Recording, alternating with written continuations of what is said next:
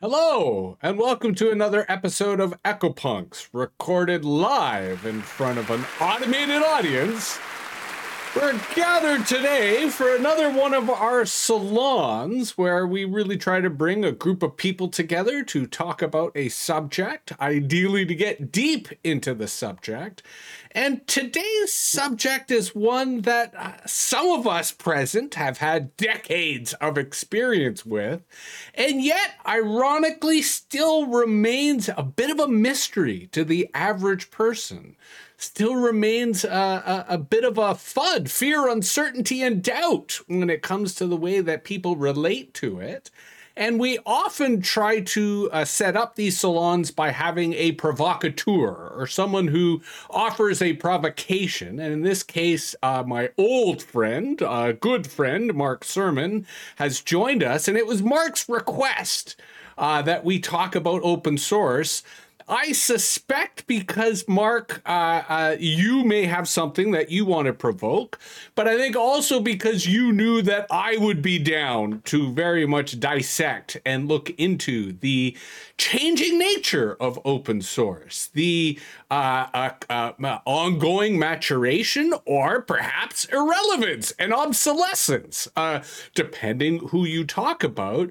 But I want to ask you, Mark, uh, uh, for the benefit of those who may not be familiar with open source, whether those present or whether those listening in the future, as it were. Um, so I want you to offer a provocation. I want you to give a, a reason as to why you wanted us to talk about open source. But before you do so, help us understand. Like, explain it to me like I'm five. What is open source, and why is it something that you know we as uh, uh, intellectuals, we as uh, citizens of the internet, we as people concerned with democracy? Why open source should be part of our literacy, should be part of our wheelhouse, as it were. A tall order, I admit, one that I uh, am throwing at you in the spirit of everything we do here is improvised. We discourage preparation, but you know, with that said, Mark, why are you, after all these decades, still a, an open source advocate, as am I? And and and and what is it about open source that you think is is why we should hear come today to spend an hour talking about it? Well, it is in fact a tall order to describe open source uh, as I would to a five-year-old, but I'll, I'll take a shot at it.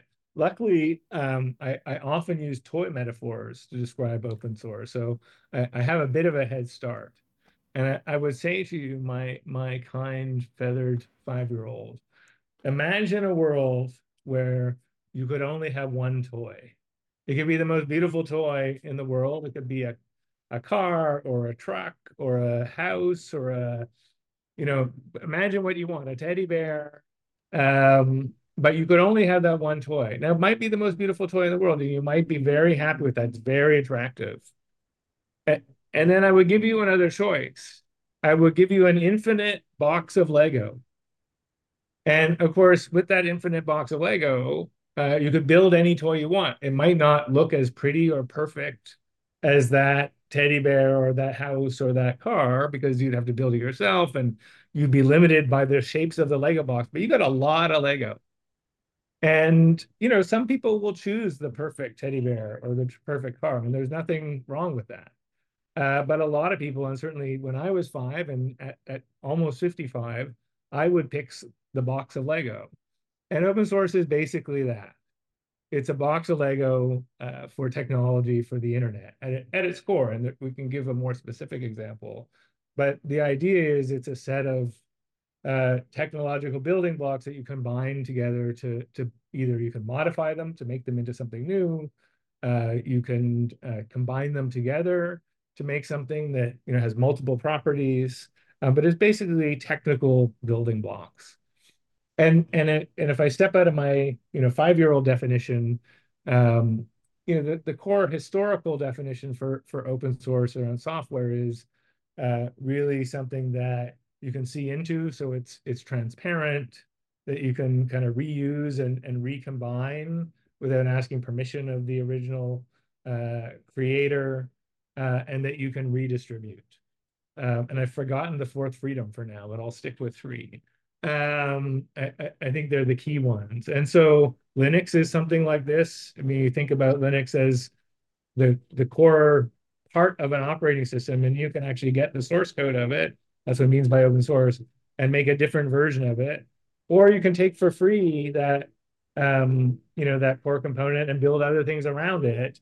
You know, add a web server or uh, add a, an interface or many, many different things. And you know that really is the the power of open source is that ability for people to to reuse it and reshape it and evolve it and improve it collectively.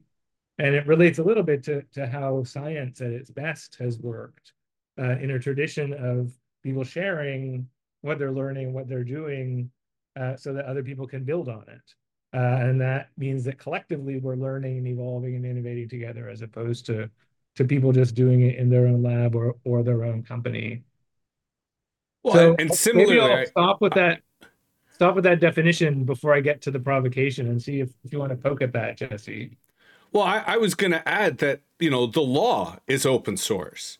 And, yeah. and when we sort of uh, assume that the law is open source, it's the foundation upon which we build a democracy. Same with science being another pillar of that democratic society kind of in contrast to the the post-truth society or the openly fascistic vision that we are starting to see kind of uh, unfortunately be taken seriously in the political sphere.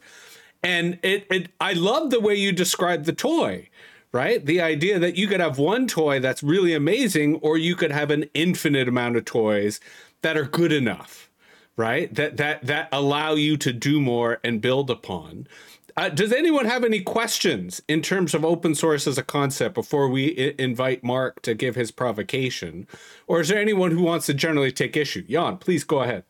Uh, not not really a, a, question. I also don't want to uh, take issue, right? Let's not just start well, with the issue here Jan. right away. No, Mark. Questions. So, so, so first of all, uh, Mark, uh, I'm a I'm a huge fan, right? Uh, I think what Mozilla has done for the browser is nothing short of admirable, right?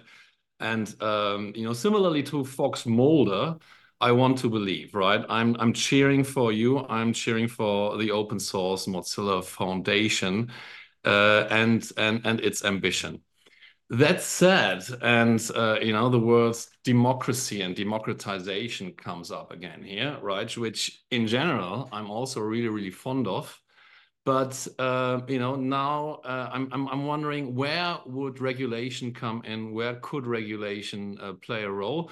To start with, I believe that people are good, Mark. I believe that uh, humans do not want to do harm.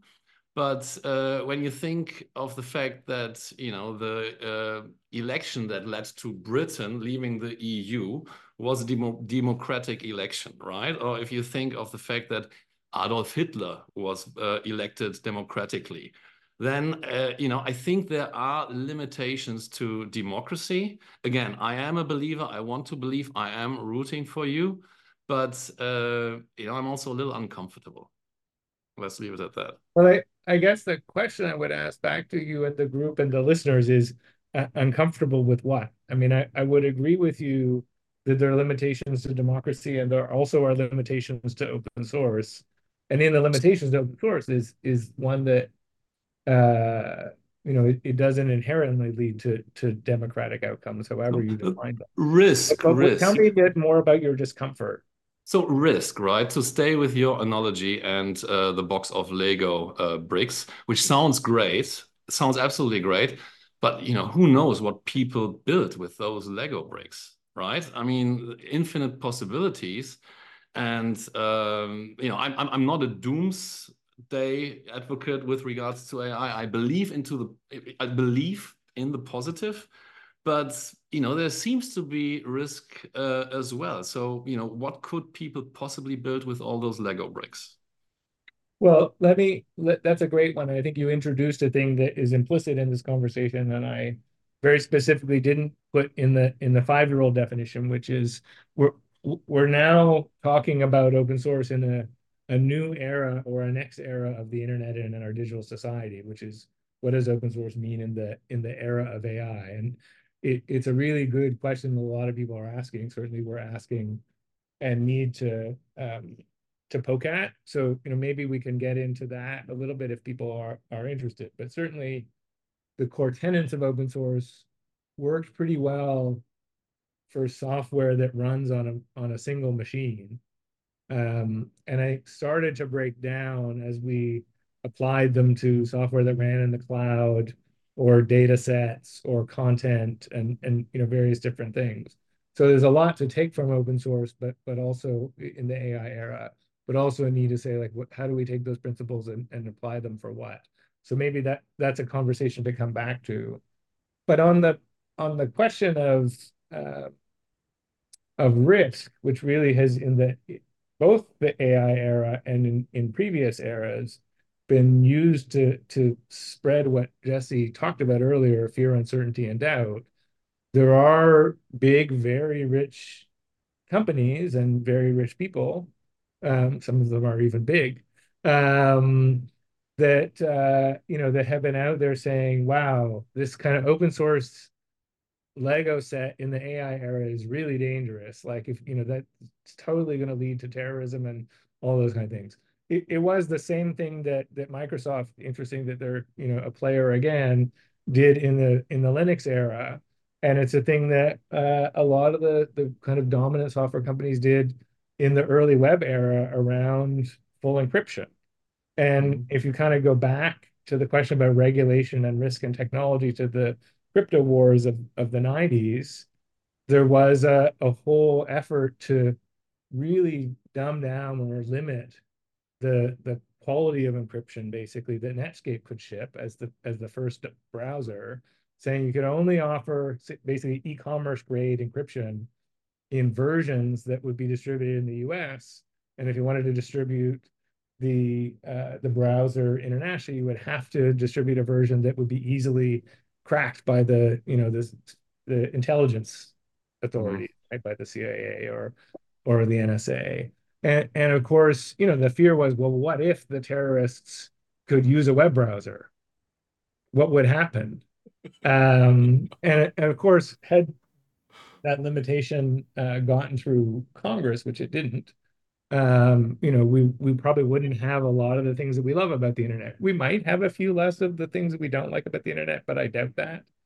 Um, but you know, the ability to communicate and transact securely are central to the the growth of the things we like about the internet.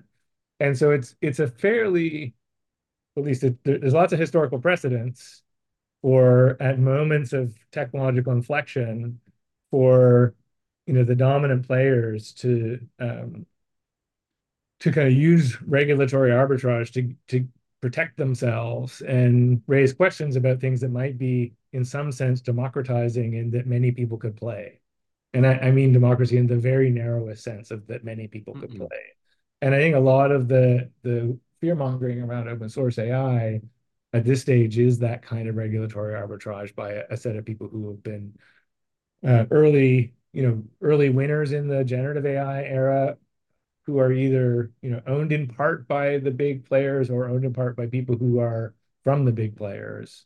Um, so I, I think we got to be careful about that. Um, and the last thing I'll just say is is I believe, and you can debate this, we've seen from the last eras of the internet that open source has been actually a better tool if we look at say cybersecurity for solving risks and mitigating risks than things that are done totally in secret because they allow many people to look at those risks and interrogate them and raise them to people and, and even fix them in, in the case of things like bug, bug bounties. Hmm. Um, no. So, so that, I, that's I, one of the I, things I, I still want in that regard. I mean, we're already getting hands up, and I, I still want you to sort of give a chance to give your your provocation. Although I think you described the kind of dynamic that the the the market the the society is dominated by very large powerful corporate players who to your point used to be opponents of open source but now see open source as part of their competitive advantage. Certainly microsoft has very much embraced uh, the open source world in direct contrast to your point of where they were in the 90s. And Meta has been an open source company, at, at least they've presented themselves as such uh, uh, from the outset, even though they run a big black box. Um, so I'm I'm curious, Mark, if if you want to share your provocation or or talk about what you've been essentially uh, inferring through your remarks that there is a real dynamic at play in which yes, open source makes things better, but we are in a, an environment in which power is even more centralized th- uh, than it was 20 years ago. And and to what extent are are we seeing you know regulatory hedges in which open source may just be a prop for people who want to capture the market versus i think what attracts you and i which is open source as a, a framework open source as a, a way in which you always have not just the checks and balances but the opportunity to, to fork the opportunity to do new things which is in and of itself a, a kind of freedom. So you know, Scott, I, I noticed you threw your hand down and I do want you to come back in, but I want Mark, if you want to sort of offer the equivalent of a position statement or a provocation, you know, to, to sort of frame where we should be thinking about open source moving forward in terms of its role, whether in AI or whether in the infrastructure of, of the world around us. Well, uh, uh, you know, to mix mix metaphors and, and ideologies, I, I, I think, you know, the the position I would take is that in the AI era, open source um, provides the best chance by people banding together around open source AI, the best chance of some some version of a more diverse, competitive, democratic landscape for the next era of technology and that may be temporary. I mean, I, I kind of have this temporary autonomous zone idea in my head of like that's that's the best you can get, right? Open source has won and lost at various different periods and gained ground and lost ground and had ground and never gained than it tried to. But I, I think as a as a way to create more flexibility and creativity and diversity in the ecosystem, it's our, our best chance in the in let's say the next five, 15 years of sort of the the current AI era. Um, and then you know on the on the kind of the Facebooks and the Microsofts and whatever, I I see them as being our allies in the sense of you know you, you think about a, a Gramscian idea of a of a coalition, which is you know better to to get the people close to you, even if you really disagree with them and have different allies, than you know, than uh, fight with each other and let the fascists win.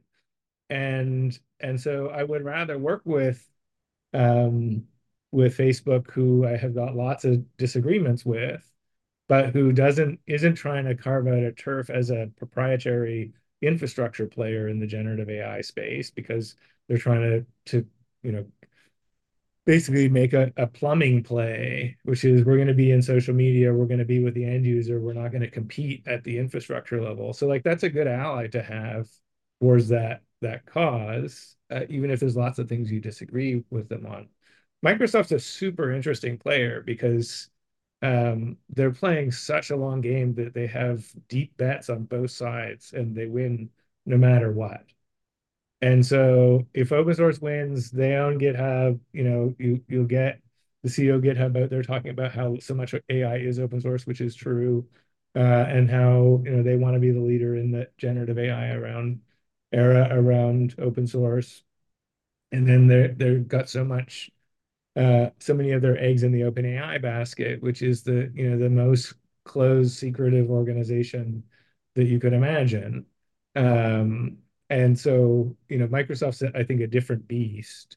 I mean, I, I often ask ourselves, like, how how close do we get or not get to GitHub? Not because I don't see them the same way as Facebook. I do. They're they're a good ally. So the people who, in, in particular, do policy work there around open source and AI are great. Um, but they're tied to this funny double bet that that has Microsoft winning no matter no matter what. Well, and and Jan has his hand up, and Scott, feel free to throw your hand up again, and I'll honor you first in the queue. I, to your point, Mark, I think it's false for us to assume that these are monolithic entities. And so, in your dealing with these companies, do you get a sense that not only are they playing both sides, but are there, you know, elements within who are, for example, championing open source and very much believe it in terms of the future of these companies, whether Meta or Microsoft? you know, to what extent does uh, you know your role within uh, the Mozilla Foundation allow you to engage in these types of you know uh, uh, in, intra enterprise uh, uh, battles and battles isn't the really right word because it's friendly right? But there there are you know these are not monolithic organizations. And to what extent do you or can you identify that the trends or developments that allow for influence within these kind of you know sprawling uh, uh, industrial organizations? Um a lot in there, and I want to get to Scott and Jan's questions, but I, I guess I'll say yes, they're not monolithic. And also, it, it's not so much that inside them that there's people who believe in open source and there are allies because they believe.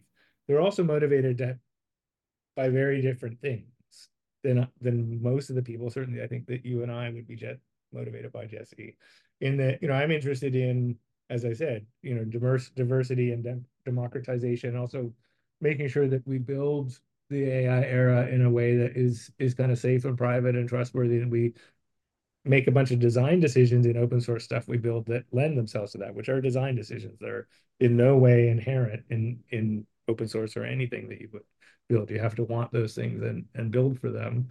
Um, and and I'll I'll put a um, a link in the chat in a second. Um, and and certainly, you know, if you're putting this out of the podcast, you could could link to it as well. There's a great paper called uh, I think it's called Open for Business. I just pulled it up. Um, Big Tech, Concentrated Power, and the Political Economy of Open AI by Meredith Whittaker um, and Sarah West and and David Widder. Meredith is the the head of the Signal Foundation, and you know, it it basically makes the point that it's not de facto or preordained that open source is going to make AI uh, democratic, and I, I agree with her on this point. I, I think it's easier. I think there's more people who've got that, that intent um, than maybe she gives credit for in the paper or they give credit for in the paper. And certainly, I do think you can make alliances with people whose whose intent is different or motivations are different, as I say, that are are helpful. And that's where you know Meredith and I diverge often. In that, you know, in Facebook's case, they're just trying to push down the costs of a necessary piece of infrastructure where they're not trying to be directly in the market. And that's what, you know, Linux has been, right? Is it, it's the Linux Foundation is very much held in, by corporate capture. It doesn't mean I don't think it's a great thing. I mean, it is, it holds a piece of the infrastructure of our digital society in common and is controlled by no one corporate player. I, I think that's better than living in a world where Windows NT won and that runs the planet. And and that was what, you know, Linux changed. Um, you know, is, Linux underpinning AWS and Azure and GCP any different than Windows NT? That's another debate for another day, probably. But certainly we could go build, you know, whatever we wanted as an alternative to those ourselves on, top of the Linux infrastructure. So I think it's it's not so much that there's different opinions in these companies. I think there's different motivations is is actually the more uh, important thing. And it's okay to have alliances with people who have different motivations if in the end the thing you're a lot aligned around um, you know, kind of serves everybody's needs. And I think in the case of open source generative AI, you know, we have that alignment with, say, somebody like Facebook. Mm-hmm. Scott, and then Jan. Yeah, I, this is really great. Thanks, Mark, for all this. This is really good. Uh, there's a couple things I just wanted to throw out there, kind of maybe a pushback a little bit. Uh, number one, I don't think open source is democratic. And number two, I think the big players and such are actually products uh, of open source, natural evolution of open source. And I'll tell you why, because it's a philosophical thing. Number one, I don't think open source is democratic because, from an outsider's perspective, it's there seem to be sort of it's a very high barrier to entry for a lot of people it feels a lot more maybe it is democratic in the old sense of pericles in uh, in athens where only the male citizens were the ones who could vote and that was called the democracy. And so there seems to be more of a it's a niche space. There are there is a sort of uh, it's a high barrier to entry and select gatekeepers and then the attitudes that seem to flow through the space are more libertarian anar- and uh, anarchic than really democratic in that sense. I don't think there's that sense of an objective checks and balance or whatever.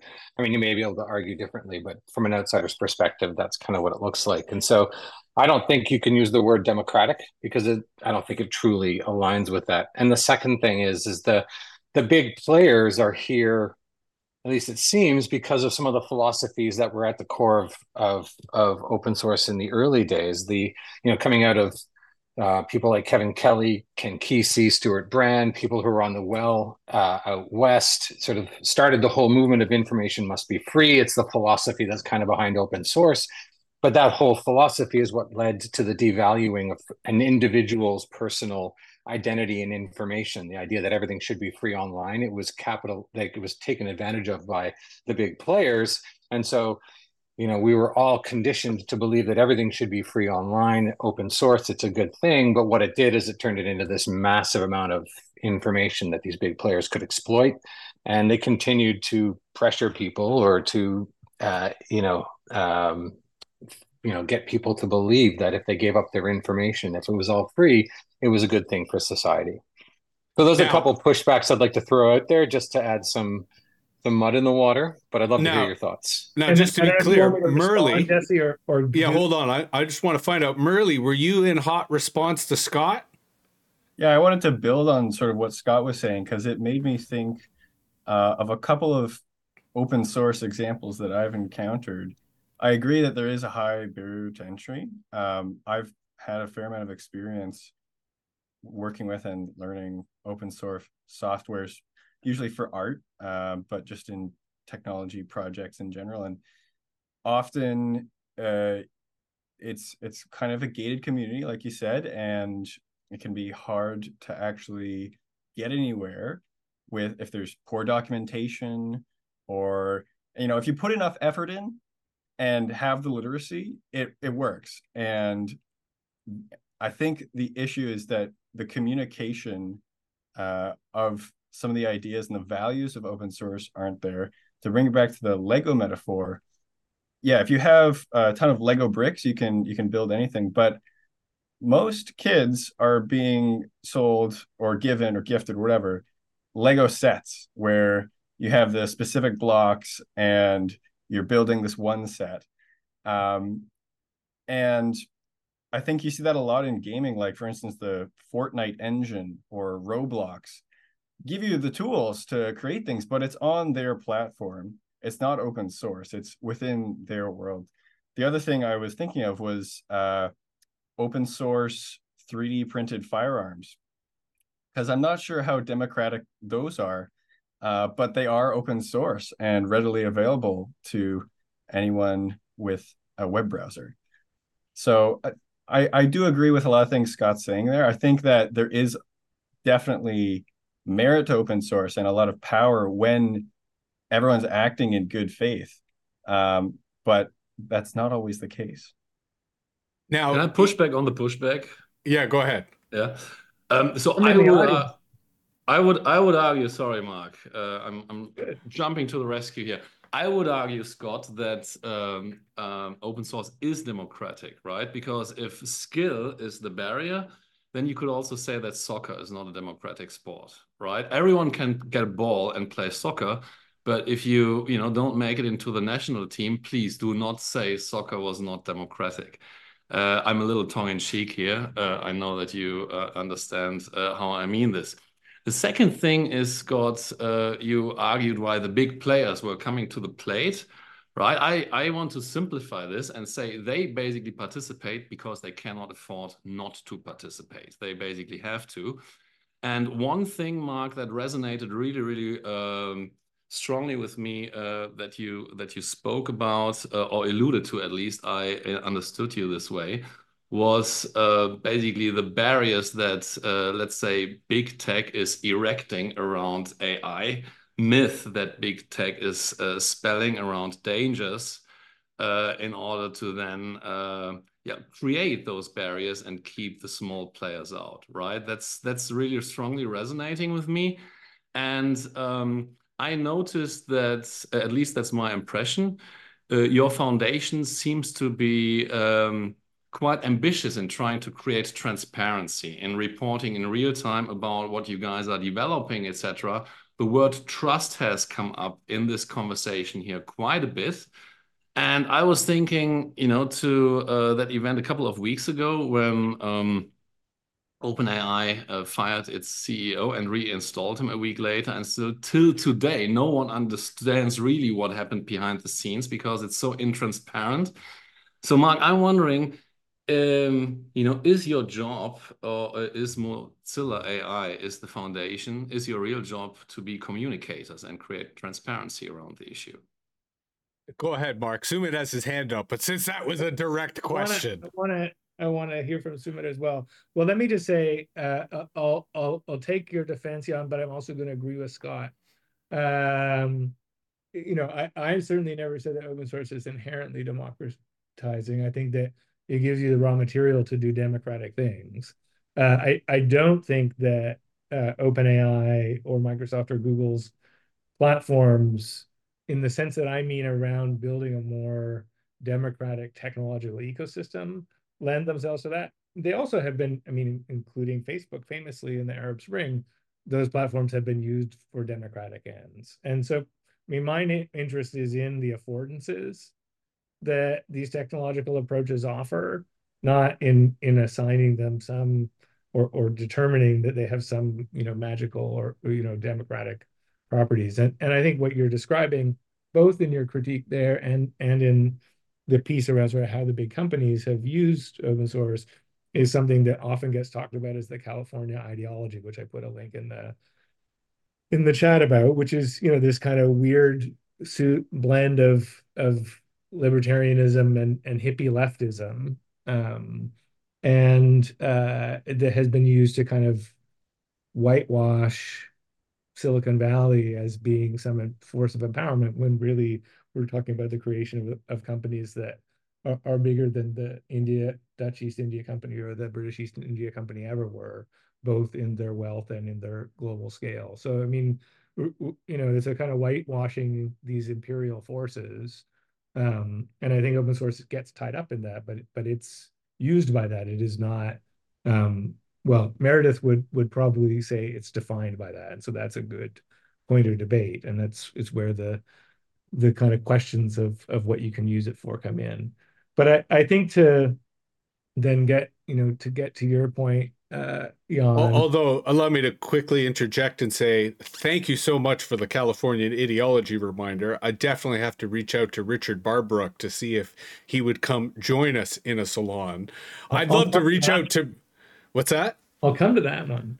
Yeah, because that would be like he's still doing really interesting work. I'd also love to invite Meredith Whittaker. She tends to be very busy, versus Richard's a bit more of an academic, so he might be more available. But the California ideology, I think, is a a, a hugely influential text. But please, uh, I'll, I'll let you Well, finish and your I'll, answer. I'll just say the last thing on, on that, which is, well, maybe I'll say two things. The, the, the, the counterpoint is there are people with very different ideologies. Uh, and I sense a European accent of some sort in Jan, so maybe he's a Muslim. That's very polite of you. Very polite of you, Uh, Mark. Yeah, is, you. you know there is a European and particularly German and and French tradition, but I think particularly German, of of an open source community that's very different than the California ideology wing of open source, as driven by privacy uh, and security and a, a very different set of social values. And that's a I mean the Chaos Computer Congress in Yeah, yeah, yeah. We love them. We Yeah. love them. you know so It's- it's a, is it there's different wings of open source like like other things that bring lots of different value sets to the to the table and i certainly would consider myself more tied to the european um wing of it than the american wing uh and and it's interesting that in the the current era around open source and generative ai where you see the the challenger companies in open source are really coming out of France and Germany and Mistral and Aleph Alpha, and it, it's on purpose that we've put Mozilla AI, uh, at least in European time zones. It's it's I mean the head of it is in in the UK and not in Europe, which is a whole other sad topic about the UK not being a part of Europe anymore. um, and, and so I, I think it's it, you know I would just kind of back up and look at it broadly like that, and you know on the last point that you made, John, are we is our most important job to be communicators? It's one important job, and we need to get better at it. And it's certainly like top of my list for things we're focusing on in the next couple years about the role of open source in the in this AI era. And we led a group of people who signed a letter sort of defending open source AI around the UK Safety Summit, which uh, I'll also paste in in the chat in a second, which was a part of that convener and communicator role. But we also think our role has to be builders. Like mm-hmm. for the affordances to exist, you have to build stuff that just like with anything, right? It goes back to what are you designing for? You have to design for those affordances whether that's around the licenses, whether that's around the technology, whether that's around the usability of the technology, which is one of the things you've raised about around democratization. Uh, and the thing we're doing with Mozilla AI is in some ways almost like a Linux distribution for open source large language models. If you think about Linux in the beginning, you know, there were people who go compile their own kernel. Well, obviously that's not very welcoming to most people, or there were people who, you know, could use a rudimentary version of the operating system that had the kernel and a bunch of other tooling around it. But it really was Red Hat and Ubuntu and many others who built the idea of, of Linux distributions that meant that anybody could use Linux fairly easily. And that's a piece that, in addition to the communication piece that we're really focused on, is not to build our own open source LLM core models, but to make it easy to use them, to train them, to uh, have them interconnect with data in privacy respecting ways and and and so on. So I, I, think we we do need to be communicators as Mozilla, but we also need to be builders and, and to work with builders. Sumit? Yeah, thanks, Mark. Um, I'm to build off of a couple of different points, so uh, it may take me uh, a bit to get to my question. But you know, Jen uh, talked a little bit about open source representing democracy and or as democratic in nature, and I just think that the you know in order for democracy to be held upheld we have to have good governance frameworks. And we know that open source is still riddled with challenges around how governance works especially at the organizational level jen you pointed out uh, uh sam altman uh, being fired and coming back reminded me of uh, richard stallman from the free software foundation who left and then came back again as well. You know those are still models that we're riddled with.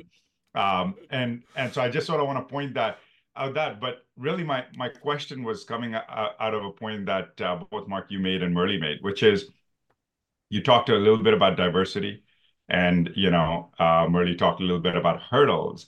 And as we think about some of the work happening in in the open source space, it feels like it's still largely a technology centric ecosystem.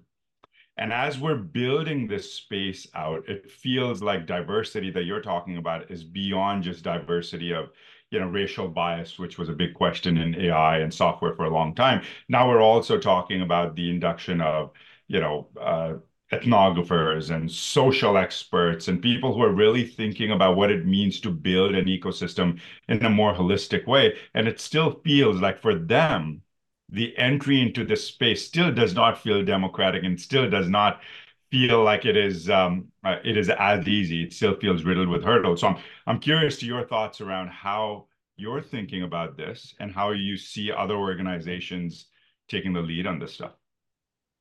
Yeah, so I, I, maybe come back to the governance question in a, in a minute if there's interest, but I, I think the piece around a lot of interest, a lot of interest. Uh, uh, but but I think the piece around diversity of of who builds the technology that is like a much deeper question, and and we we have a very nerdy thing. Maybe I'll paste that. I haven't pasted in the in the in there yet. Um, this paper on trustworthy AI that we wrote in in 2020 that kind of lays out our idea how you get there. One of the key pieces is you know, diverse stakeholders we kind of say these are, the, these are the things that need to be true to get to AI that works in service of humanity. And one of them is that diverse stakeholders, including those traditionally cut out of developing AI, need to be the ones who who build it. And so that's a core to our belief system and a, and a piece of what we're working on.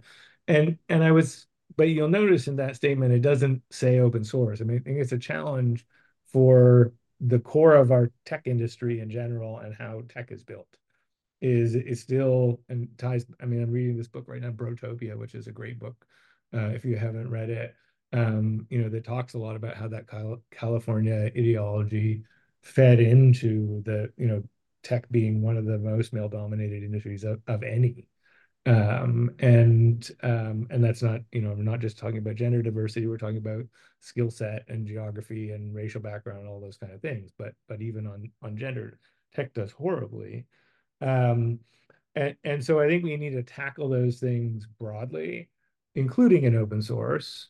And uh, you know, we're a part of a, a set of people. There's a couple different things. I, I would actually include VASS in this list of, of people. There is a wave of people trying to bring a multidisciplinary approach of who gets into tech, whether that's in things like the Master of Public Policy that that VASS set up at Mac with with Cliff, or you know we do something called the Responsible Computing Challenge, which helps professors who teach undergraduate computer science build multidisciplinary elements, you know, specifically around ethics into undergrad computer science curriculum.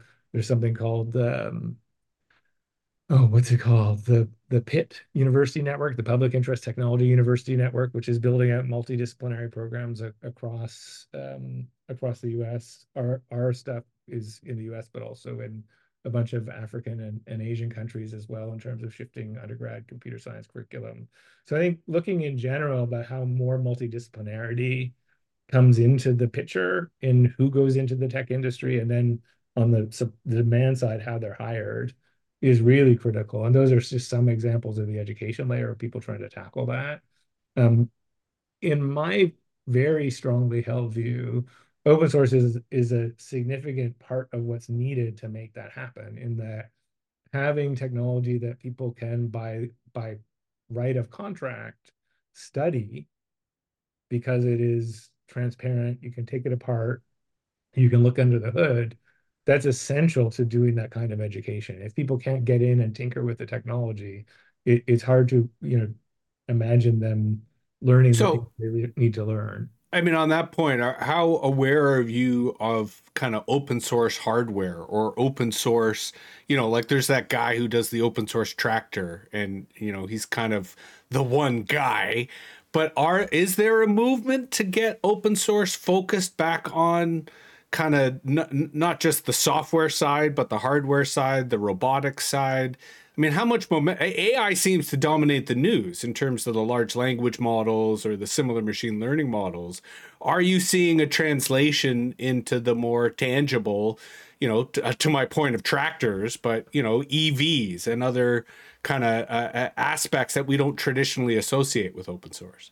Well, let let's hope. I mean, I think there's some of it. Hardware, I mean, there are places where open source has been successful and and more successful and less successful. Hardware is maybe in the middle, and hopefully there's a second a second round. I do know people working on open source uh, or open hardware focused on you know either edge computing or um, lower lower lower energy cost AI training and stuff like that. Mm-hmm. Um, it's interesting. One of the person Ibadar who is helping us kind of build our community around open source AI is from the open hardware movement and sees a lot of similarities. Cool. There, where you know what the open hardware movement really struggled with was almost exclusively, or or in the counter case, very rarely could you build the whole hardware stack openly? You had to accept that you would have har- har- hybrid boards or chipset mm-hmm. Or, mm-hmm. or, or whatever, right? Um, and I think we're we're in that zone, probably in all of this stuff, where it, it's it's about what components are important to be open source, uh, and what ones you kind of just say, yeah, you know, I'm just going to take that off the shelf, and that thing is is locked down in in some. Mm-hmm. Now, uh, Jan and Scott both have their hands up, but I wanted to quickly ask you on the governance side, uh, briefly, because you know we are running out of time. Who is the Mozilla Foundation accountable to? Like, is it a member-run organization? Is it a funder-run organization? Like, what is the governance? Uh, again, simplified, but what is the governance structure of the Mozilla Foundation? Well, interestingly, um, and I, I posted a Fast Company article or op-ed that I wrote a couple weeks ago in response to the OpenAI governance crisis. Uh, and OpenAI has the on paper distinction of, of, being similar to Mozilla, and we're both American 501c3s, we're both American nonprofits uh, with commercial uh, that control or own commercial entities that make end user consumer software. So we're, you know, there's not a lot of us. Um, and the difference that I, I make is, um, or the kind of distinction I draw is we're really set up to be a nonprofit public institution that carries our mission forward and that who we have on our board, which we just expanded our board and I think probably link from there, or I can put another link up there. We just expanded our board to include a, a really interesting additional set of board members. Those people hold us accountable to to being this nonprofit public institution, as does you'll find this funny, possibly the American tax code, in that by being a, a 501c3, like our assets, as is the case in OpenAI's assets, I'm, it's going to be interesting to see how they get out from under this, have to be used in perpetuity for a public purpose. So if we were to fold or if we were to sell Firefox, those assets would need to go back to a similarly chartered organization or or back to the state. Mm-hmm. Um, and so, you know, the combination of of good board governance and accountability to the tax code are really the main things we have. And in, in OpenAI's case, I think they just they, they've had a very weak board. They haven't really set themselves up to be a public institution in ways that you know I, I talk about in there. Uh, and I think kind of just changed their mind along the way. It's like, oops, we set ourselves up as a nonprofit. Really, we're a startup. Um, and then the board tried to act as if it was that, and then the investors got upset and they're trying to unfuck it. Um, so you know, we'll we'll see where that lands. Right on, Jan. Go ahead. Um, with regards to interdisciplinary training uh, that we spoke about three minutes ago, can you ever um, foresee a future in which um, not a technologist is at the helm of uh, an AI company? For example, could there be a time where a sociologist or a philosopher is leading an AI company. And the reason why I'm interested in this is um, basically, you know, the purpose, the use case, and the angle. You know, a few of the things that you mentioned uh, here struck me as pretty philosophical, Mark, already. So, um, you know, do uh, the tech people continue to basically dominate and uh, shape the conversation? Or uh, will we see um, more cultural, society, and philosophic stream into uh, the dialogue around AI? Um, well, I hope oh. so. I mean, certainly there is a valorization of of engineers and actually a very narrow American engineering mindset. I mean, the the, the first couple of um, chapters of that Brotopia book are really good at kind of they don't call it the California ideology, but talking about the California ideology and and sort of libertarian broism and and Peter Thiel and sort of how that has defined a lot of the norms of what we think of as an entrepreneur um, and a leader of a tech company. And, and certainly, I would like to think that we will see less of that in in the world for sure. In our case, um, you know, our one of our two co-founders, our remaining co-founder, Mitchell Baker, is a lawyer. She's not a, a technologist you know, I I have a a puny uh, you know three year BA in the history of community media from the University of Toronto. I, I don't have a you know I, I tinkered with computers as a kid and and I'm a television person, but I'm I'm not a computer engineer by any stretch of the imagination. Um, you know, there, there's lots of people out there who don't come at it through a traditional path. I mean, in in some ways, the there is still, I think, opportunity for interdisciplinarity and different kinds of leadership. It, it where you see the, um, I think the over-indexing on this sort of bro engineer thing is in venture capital in terms of who they look for, um, and, and in in big company tech hiring and in terms of who they sort for, and, and those are two places that that are worth a whole other seminar to kind of go at, right? I mean, I think venture capital is a, and all of the the myths around what a good tech entrepreneur are, um, is a is a really critical part of this the problem we want to solve.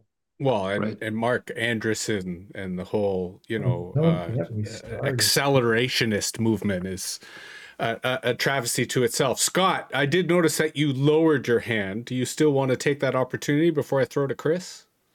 Yeah, I guess my just my point, building on off something you said and also what Jan said, is I, I, I mean, you talked about the extension into things like tractors and other spaces, and I just look at the at the decline of the maker movement and such, and the number of sort of little coding shops for kids that have closed, and all those sorts of things that have they came and they went. And uh, I think this goes back to Jan's point: is there just isn't that diversity of thought, that diversity of input, that diversity of perspective in order to sustain an extension of an open source philosophy the way it stands right now into a larger cultural context. Um, so I, I mean, it's going to need a philosophical shift, and maybe that's you know just completely undoing that bro sort of bro culture and the engineer focus and such that it has right now. Well, and and to your point, where are the community spaces that sustain the community? And, you know, we, we have had that over the years. I would hope that that will have a resurgence, but certainly the housing crisis throughout North America means that spaces aren't cheap, right? And that's why I think it's a lot of those spaces kind of went away.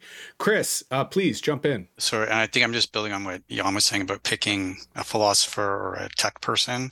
I just Andrew Lloyd Webber has one of his uh, one of his musical Starlight Express. They roller skate, and I remember him describing the challenge of do you find singers who can roller skate or roller skaters that can sing?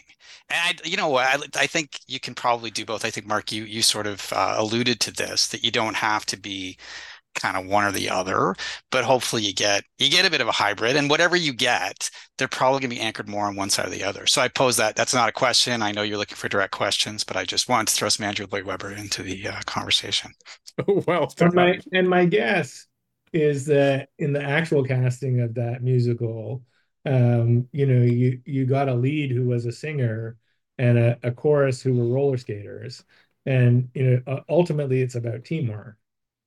I think that was a realization that sometimes it's easier to teach skaters to sing, depending on the role. Well, and you know, in closing, to reiterate something Jan said, uh, in an era of disinformation, in an era uh, of uh, complete and total fiction, what is the communication strategy for the Mozilla Foundation? I mean, other than kind of white papers, other than op-eds, you know, what are the general thoughts in terms of both ensuring that the Mozilla Foundation is is part of the process, part of the policy process, part of the development process. I mean, how do you guys approach that in what is essentially a very highly saturated, highly polluted information space? You know, do do you as an organization wrestle with how do you get your message out there when there's so many other people putting out all sorts of different messages? Yeah, it's interesting. It's it's I say it's it's a great question and we've struggled to get our message through in the last year more than previously. And I would say a lot of people who are on the kind of trustworthy, responsible AI side have as well. And it, it's interesting. It we've actually gotten more media coverage than ever. And then people like Timnit Gebru or or Deb Raji or others who are really you know big thinkers on trustworthy AI or, or some of the questions around bias and and AI um, also have gotten more press coverage. I mean, Timnit and Deb were both on the Time AI 100. And the noise about AI is just so loud that even if you're louder than you were last year, you're you're drowned out. And in particular, you know, that the media has adopted this possibly um, you know, engineered. I mean, I, I'm not too much of a conspiracy theorist, but certainly, you know, people with shared interests come on opposite sides, you wonder, um, you know, binary of the accelerationist and the and the effective altruist, um, and uh, or the you know the, the, the, doomer and the optimist, or however you want to talk about it. Um, you know, Jaan Tallinn and and Marc Andreessen, um, and you know that that the the high order bit in breaking through is to try to create a, a third way mm-hmm. in the narrative and whether that's us or the timnits or debs or you guys on the you know on the call to say this idea that is i mean and we've been here before you know jesse you and i you know thinking back 20 years this idea that it's all rosy or it's all doom is actually just a part of the same story and we got to break it up and say what's real Like, what's Mhm. real democracy look like? How do we actually build it and make the design decisions? What's real division of power and, and opening up the market look like? How do we actually design for that? What's the nuance of policy interventions that um, you know make sure that AI doesn't harm people and that it's set up better to um, to empower people? So I, I think that the key piece of it is to try to really push that, that a third narrative and, and break up that binary over Mhm. the course of the next year. It's I, mean, I would say it's, it's literally in an organizational goal setting kind of way, like top of our list to shift. Well.